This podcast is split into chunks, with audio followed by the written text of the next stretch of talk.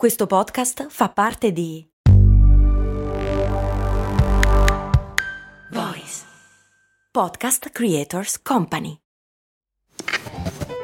Ehi, ma tu lo sai cosa potevi comprare nel 1860 con l'equivalente di 10 euro di oggi?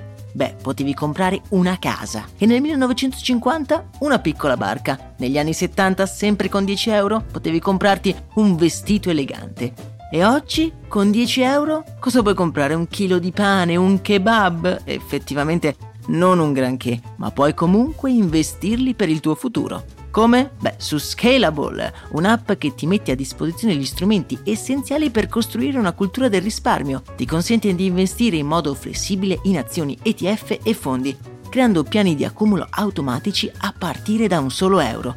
Quindi con 10 euro diciamo che siamo proprio alla grande. In più, con Scalable puoi iniziare il tuo percorso di investimento in piccoli passi, approfittando di una sezione dedicata all'apprendimento dei principi base degli investimenti. Amplia le tue conoscenze finanziarie e fai crescere i tuoi investimenti nel tempo. Scopri Scalable per i tuoi investimenti. Link in descrizione.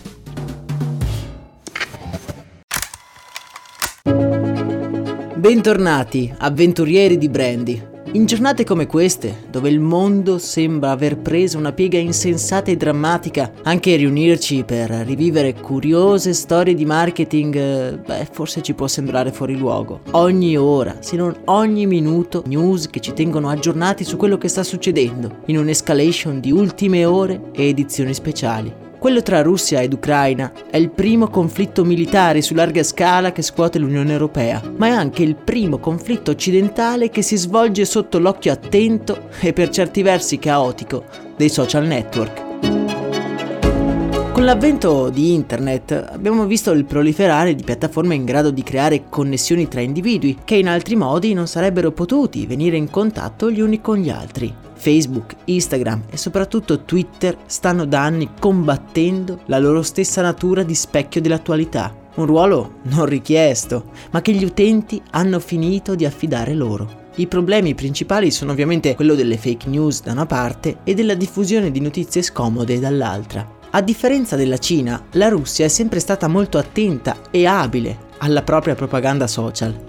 Da anni ormai incoraggia una comunicazione scherzosa che non si prende troppo sul serio a base di meme inerenti al proprio leader per minimizzare le conseguenze sociali delle azioni politiche e militari dello stesso. Vi ricordate qualche anno fa i meme su Putin e dei gattini e di lui a cavallo? C'è chi dice che quelli erano tutti contenuti pensati ad hoc per umanizzare e distogliere l'attenzione dei media dalle azioni reali di Putin.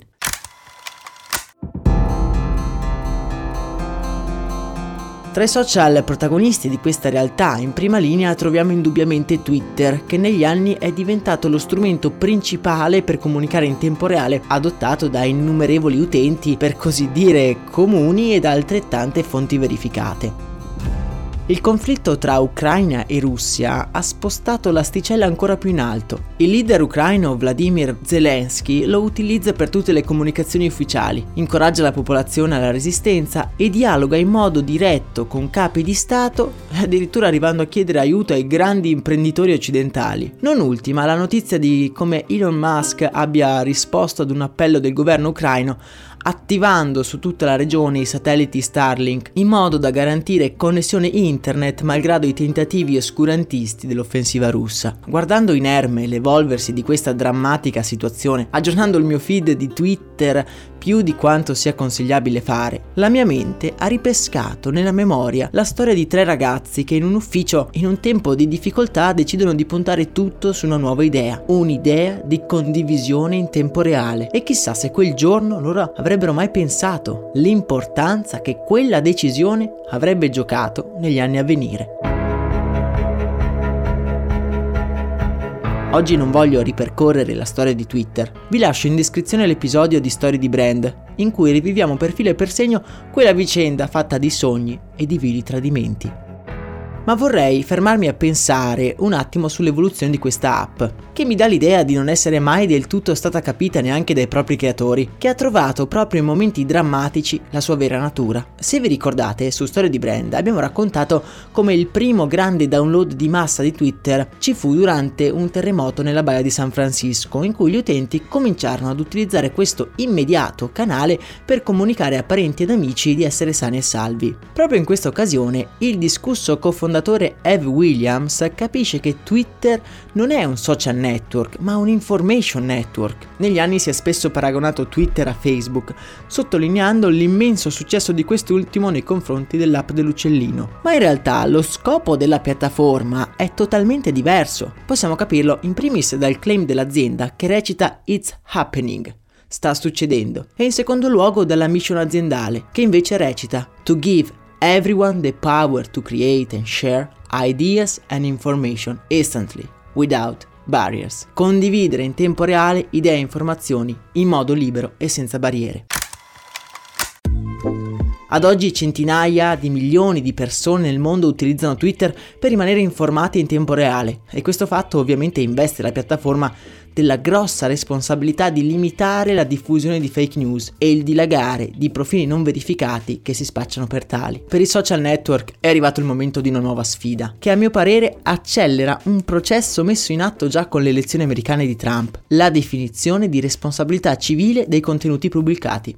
Meta, Facebook, Instagram e anche Twitter sono delle aziende capitalistiche il cui scopo è il profitto, ma davanti a situazioni come questa che stiamo vivendo si stanno rivelando una preziosa risorsa per comunicare la realtà. Certo, i social network sono un parco giochi aperto e le fake news imperversano e quindi le big tech sono chiamate ad un lavoro straordinario per salvaguardare non solo l'informazione, ma anche lo stesso status che hanno guadagnato nel tempo. Non me la sento di dire che Twitter ha deciso di filtrare le fonti non verificate per il bene comune. Magari è vero, lo spero proprio, ma quello che mi rassicura è che la diffusione di fake news e notizie false in generale è un attacco al suo stesso business model, che Twitter ha tutto l'interesse del mondo a preservare. Se l'information network è fallace, allora non ha senso di esistere.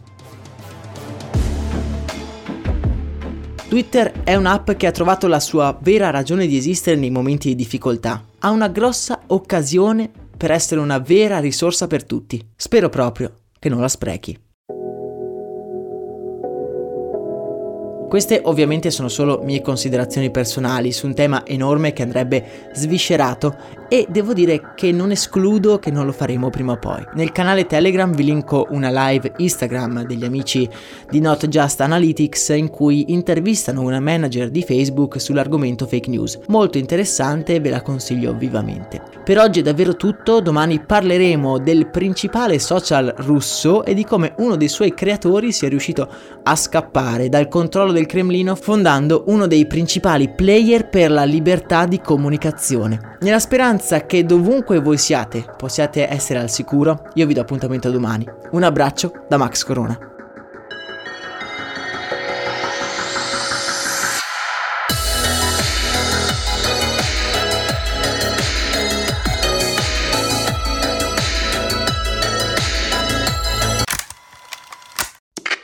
Questo ascolto è supportato da New Balance. Ciao, sono io, Max Corona, e sono davvero onorato di tenervi compagnia con le mie storie nella vostra vita. Spesso quando ci incontriamo mi dite che ascoltate storie di brand mentre correte. È una cosa che mi ha sempre stupito è considerare come la corsa unisca persone completamente diverse tra loro. C'è chi si sta allenando per la prossima maratona e chi è appena riuscito a completare i suoi primi 5 km.